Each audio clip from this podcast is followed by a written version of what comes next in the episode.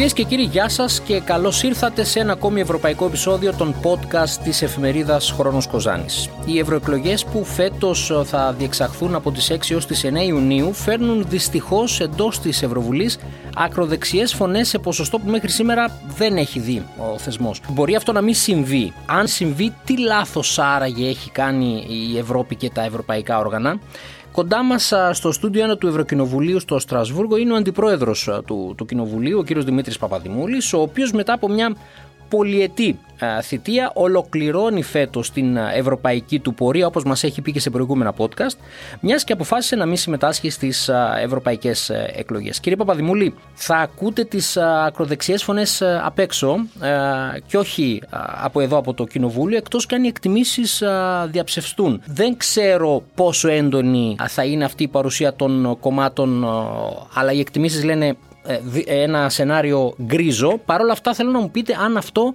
μπορεί να αποφευχθεί. Κοιτάξτε, πρώτα απ' όλα αυτή η δυναμική ανόδου της άκρας δεξιάς είναι επικίνδυνη και για την κοινοβουλευτική δημοκρατία και για την ίδια την πορεία της Ευρωπαϊκής Ενοποίησης γιατί αυτές οι δυνάμεις είναι λαϊκίστικες και δεν θέλουν να ενισχυθεί η Ευρωπαϊκή Ένωση. Δεν θέλουν περισσότερη κοινωνική ε, και δημοκρατική Ευρώπη. Θέλουν επιστροφή ε, σε αυταρχικά καθεστώτα, το κάθε κράτος χωριστά κτλ. Γιατί υπάρχει αυτή η δυναμική; Γιατί η ηγεσία της Ευρώπης έχει αποτύχει να δώσει απαντήσεις στα προβλήματα που απασχολούν τους πολίτες και η δημαγωγία, η εύκολη δημαγωγία της άκρας δεξιάς πιάνει τόπο. Εργαλειοποιούν το προσφυγικό μεταναστευτικό. Αλλά δεν είναι μόνο αυτό. Έχεις μια ευρωπαϊκή δεξιά που κυριαρχεί στα ευρωπαϊκά όργανα η οποία έχει εφαρμόσει μια πολιτική που αυξάνει επικίνδυνα τις κοινωνικές ανισότητες μειώνεται, μειώνονται οι μισθοί η αγοραστική δύναμη των πολιτών λόγω της ακρίβειας και μισθωτών και συνταξιούχων που αποτελούν την κοινωνική πλειοψηφία ε, δεν προχωράνε μεταρρυθμίσεις που να μετατρέπουν την Ευρωπαϊκή Ένωση από μια κοινή αγορά όπου κακά τα ψέματα το μεγάλο ψάρι τρώει το μικρό σε μια ισχυρή πολιτική ένωση με πιο πολλά λεφτά στο κοινό ταμείο που να στηρίζει πολιτικές συνοχής, παιδεία, υγεία, περιβάλλον, κοινωνικό κράτος. Δεν υπάρχει πια στην Κομισιόν της Φόντερ Λάιν η μεταρρυθμιστική ευρωπαϊκή δυναμική του Ντελόρ. Στο Συμβούλιο ο, ο Σαρλ Μισελ είναι πολύ χειρότερος από προηγούμενους ε, ηγέτες. Βλέπετε ότι είναι ε, όμοιροι του Όρμπαν. Επομένως θα έλεγα ότι η πολιτική η δεξιά τροφοδοτεί την άνοδο της άκρας δεξιάς. Τώρα θα γίνει; Ανάλογες προβλέψεις ανησυχητικές, επικίνδυνες υπήρχαν και το 19 και διαψεύστηκαν από την αύξηση της συμμετοχής των πολιτών και ιδιαίτερα των νέων που είναι πιο δημοκράτες και πιστεύουν περισσότερο στην ιδέα της ευρωπαϊκής ενοποίησης, της πολιτικής ενοποίησης της Ευρώπης με περισσότερη διαφάνεια κτλ. Το στίχημα λοιπόν είναι αυτό. Όσοι θέλουμε δημοκρατία, κράτος δικαίου, κοινωνικό κράτος, μείωση των ανισοτήτων να πάνε στις κάλπες. Φέτος έχουμε και 16 ε, και 17 χρονών που μπορούν να ψηφίζουν ναι. σε ευρωεκλογές, έτσι. Ε, άρα το στίχημα είναι αυτό. Η, η, η μεγαλύτερη συμμετοχή των πολιτών, διότι δεν παίζεται μόνο μια ισορροπία στο Ευρωπαϊκό Κοινοβούλιο. Άνοδος της άκρας δεξιάς, ειδικά αν συνοδευτεί με νίκη ακροδεξιών σε μεγάλες ευρωπαϊκές χώρες, αν προσθεθεί στη Μελώνη μια προεδρία Λεπέν στη, στη Γαλλία, ή συνεχίσει να ανεβαίνει ε, το ακροδεξιό ΑΕΒΔ στη Γερμανία, μιλάμε για τις μεγαλύτερες ευρωπαϊκές χώρες, καταλαβαίνετε ότι απειλείται το ίδιο το σπίτι της Ευρωπαϊκής Ενωπής να πάει πάρα πολύ προς τα πίσω. Για να καταλάβετε το μέγεθος της οπισθοδρόμησης που επαπειλείται, πριν 25 χρόνια ε, φτιάχτηκε μια κυβέρνηση στην ε, Αυστρία ε, με την στήριξη των ακροδεξιών που είχαν πάρει 25%. Έγινε σεισμός στην ευρωπη Ε, διπλωματικά, κινητοποιήσεις σε όλη την Ευρώπη, ξαναγυρνάει ας πούμε η άκρα δεξιά στα πράγματα. ε, διπλωματική όξυνση στις σχέσεις της Αυστρίας με άλλες χώρες. Τώρα δεν κουνιέται φίλο. Έχουμε τη Μελώνη, πρωθυπουργό της ε, Ιταλίας. Πριν Στην Ολλανδία μέρες, έχουμε... Πριν λίγες μέρες χαιρετούσαν με τον φασιστικό Σωστά. χαιρετισμό. Στην εκδήλωση 7 Ιανουαρίου. Στην ναι. εκδήλωση στις αρχές Ιανουαρίου. Ο Βίλντερς στην ε, Ολλανδία.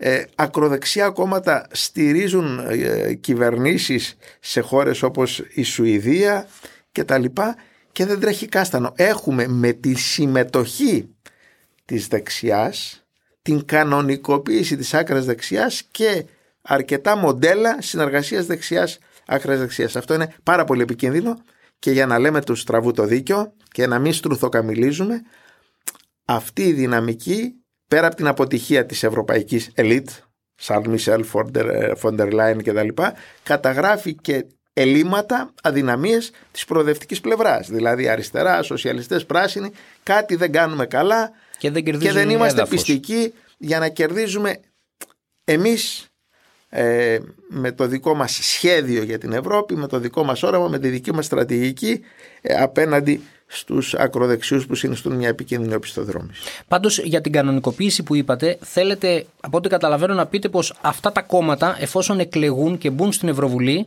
θα ενταχθούν κάτω από την ομπρέλα του Ευρωπαϊκού Λαϊκού Κόμματος. Αυτό λέτε έτσι; Όχι, λέω ότι το Ευρωπαϊκό Λαϊκό Κόμμα σε μια σειρά χώρες έχει συμμαχίσει με δυνάμεις που ανήκουν στην ομάδα της Λεπέν και του Σαλβίνη ή στην ομάδα της Μελώνη των Πολωνών Συντηρητικών και του ακροδεξιού Vox. Αυτές οι δύο ομάδες είναι δεξιότερα του ΕΛΚ και συχνά το ΕΛΚ και αυτό είναι κανονικοποίηση της άκρας δεξιάς προτιμά να συμμαχεί με αυτές τις δυνάμεις παρά με τους παραδοσιακούς συμμάχους που ήταν οι φιλελεύθεροι και οι σοσιαλδημοκράτες.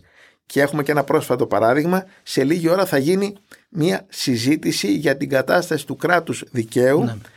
και την ελευθερία του τύπου ειδικά στην Ελλάδα που σημαίνει ότι ε, το Ευρωπαϊκό Κοινοβούλιο δεν πείθεται ε, ότι τα πράγματα πάνε καλά στην Ελλάδα. Έχουμε ένα φιλελεύθερο πρωθυπουργό, μια φιλελεύθερη κυβέρνηση και που σέβεται τη δημοκρατία. Ε, δεν πείθεται ούτε καν η ομάδα του Μακρόν. Εδώ για να μην γίνει αυτή η συζήτηση προσπάθησε το ΕΛΚ με πρώτη τη Νέα Δημοκρατία σε συμμαχία με την άκρα δεξιά. Έχασαν παταγωδός. Η πλειοψηφία ήταν 2 προς 1 να γίνει η συζήτηση. Τώρα μια που λέμε και αυτό το νέο αυτό που είναι είδηση η συντριπτική πλειοψηφία των μέσων ενημέρωσης στην Ελλάδα δεν το παίζει. Το έθαψε. Mm-hmm.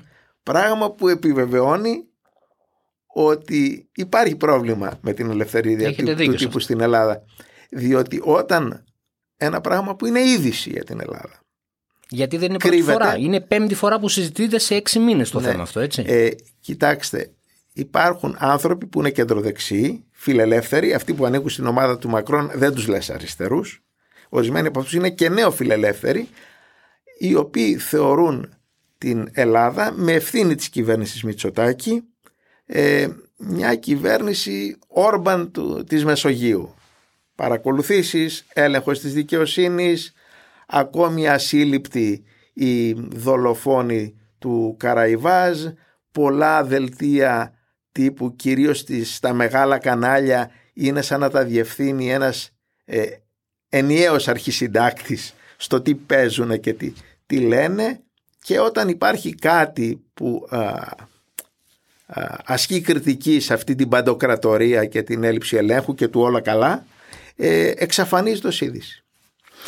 Κύριε Παπαδημούλη, με την ψήφο μας εκλέγουμε τους βουλευτές που παίρνουν αποφάσεις και αυτές οι αποφάσεις επηρεάζουν την καθημερινή μας α, ζωή. Στην πράξη όμως φαίνεται πως αυτό δεν είναι κατανοητό όχι μόνο για τους Έλληνες αλλά και για όλους τους Ευρωπαίους πολίτες. Όπως είπατε και πριν η αποχή είναι μεγάλη, ελπίζουμε να μην είναι σε αυτές τις εκλογές. Γιατί όμως συμβαίνει αυτό και νιώθουμε τόσο μακριά; Κοιτάξτε, καταρχήν ποια είναι η πραγματικότητα; Η πραγματικότητα είναι ότι 70 με 80% της νομοθεσίας που παράγεται στην Ελλάδα είναι ουσιαστικά μεταφορά του ευρωπαϊκού δικαίου στο εθνικό δίκαιο με νόμο, με προεδρικό διάταγμα, με υπουργική απόφαση, με εγκύκλιο, με όποιο τρόπο είναι προσαρμογή. Άρα εδώ παίρνονται οι αποφάσεις που καθορίζουν τη ζωή ε, και των Ελλήνων και των άλλων ε, Ευρωπαίων πολιτών από τα υπόλοιπα 26 κράτη-μέλη. Υπάρχει λοιπόν ένα έλλειμμα ενημέρωσης. Ο πολίτης νομίζει ότι οι ευρωεκλογές είναι μια χαλαρή ψήφος, ένα μεγάλο γκάλοπ ή μια ευκαιρία να στείλουμε ένα μήνυμα διαμαρτυρίας στην κυβέρνησή μας. Ενώ το θέμα είναι τι αποφασίζουμε για το μέλλον μας σε όλους τους μεγάλους τομείς. Αλλά και στα πολύ μικρά τα καθημερινά πράγματα. Γιατί εδώ φτιάχνονται οι νόμοι που συνέχεια θα γίνουν εθνικοί νόμοι. Το δεύτερο είναι, όχι μόνο που πάει η Ευρωπαϊκή Ένωση, αλλά ποια είναι η θέση της Ελλάδας μέσα στην Ευρωπαϊκή Ένωση. Μπήκαμε πριν 42 χρόνια κύριε Μουτίδη στην τότε ΕΟΚ και είμαστε, είμαστε πια από τους παλιούς. Ε, δεν υπάρχει μέσα σε αυτά τα 42 χρόνια ούτε μία χώρα που να ήταν πλουσιότερη από εμάς, με ψηλότερο βιωτικό επίπεδο από τους, ε, των πολιτών της που να την περάσαμε, ενώ υπάρχουν πολλές χώρες που μπήκαν μετά από την Ελλάδα, φτωχότερες από την Ελλάδα και μας έχουν ξεπεράσει σε βιωτικό επίπεδο, αγοραστική δύναμη, μισθούς, συντάξεις, παιδεία, υγεία, κοινωνικό κράτος, ελευθερία του τύπου, αποκέντρωση. Αυτό τι σημαίνει; Σημαίνει ότι ε, κάτι γίνεται λάθος, στραβά, σε βάρος των συμφερόντων των πολλών και της χώρας στον τρόπο που κυβερνείται η Ελλάδα. Μην ξεχνάμε ότι η Ελλάδα χρεοκόπησε και είμαστε πια στους φτωχότερους μέσα στην Ευρώπη με πολύ ακριβές τιμές και πολύ χαμηλούς μισθούς. Ε, να πω ένα παράδειγμα που δεν, δυστυχώς δεν είναι το μόνο. Θυμόστε πριν μερικά χρόνια η κυβέρνηση Μητσοτάκη πάλι μας είπε ε, για να φτηνίνει το βρεφικό γάλα θα πάψουν να το πουλάνε μόνο τα φαρμακεία, θα το πουλάνε και τα σούπερ μάρκετ για να πέσουν οι τιμές. Αποδείχθηκε ότι έγινε το εντελώς ανάποδο με ένα πληθωρισμό κερδοσκοπίας των ισχυρών που ελέγχουν με καρτέλ την αγορά του βρεφικού γάλακτος Σήμερα το βρεφικό γάλα στην Ελλάδα πουλιέται τρεις φορές ακριβότερα από ό,τι στην Πάμπλου της Σουηδία, όταν η μισθή στη Σουηδία ήταν, είναι τρεις φορές ψηλότερη από την Ελλάδα, που σημαίνει με όρους αγοραστικής δύναμης το βρεφικό γάλα για τους νέους γονείς στην Ελλάδα κοστίζει 9 φορές παραπάνω σε αγοραστική δύναμη από ό,τι σε ένα ε, ζευγάρι Σουηδών.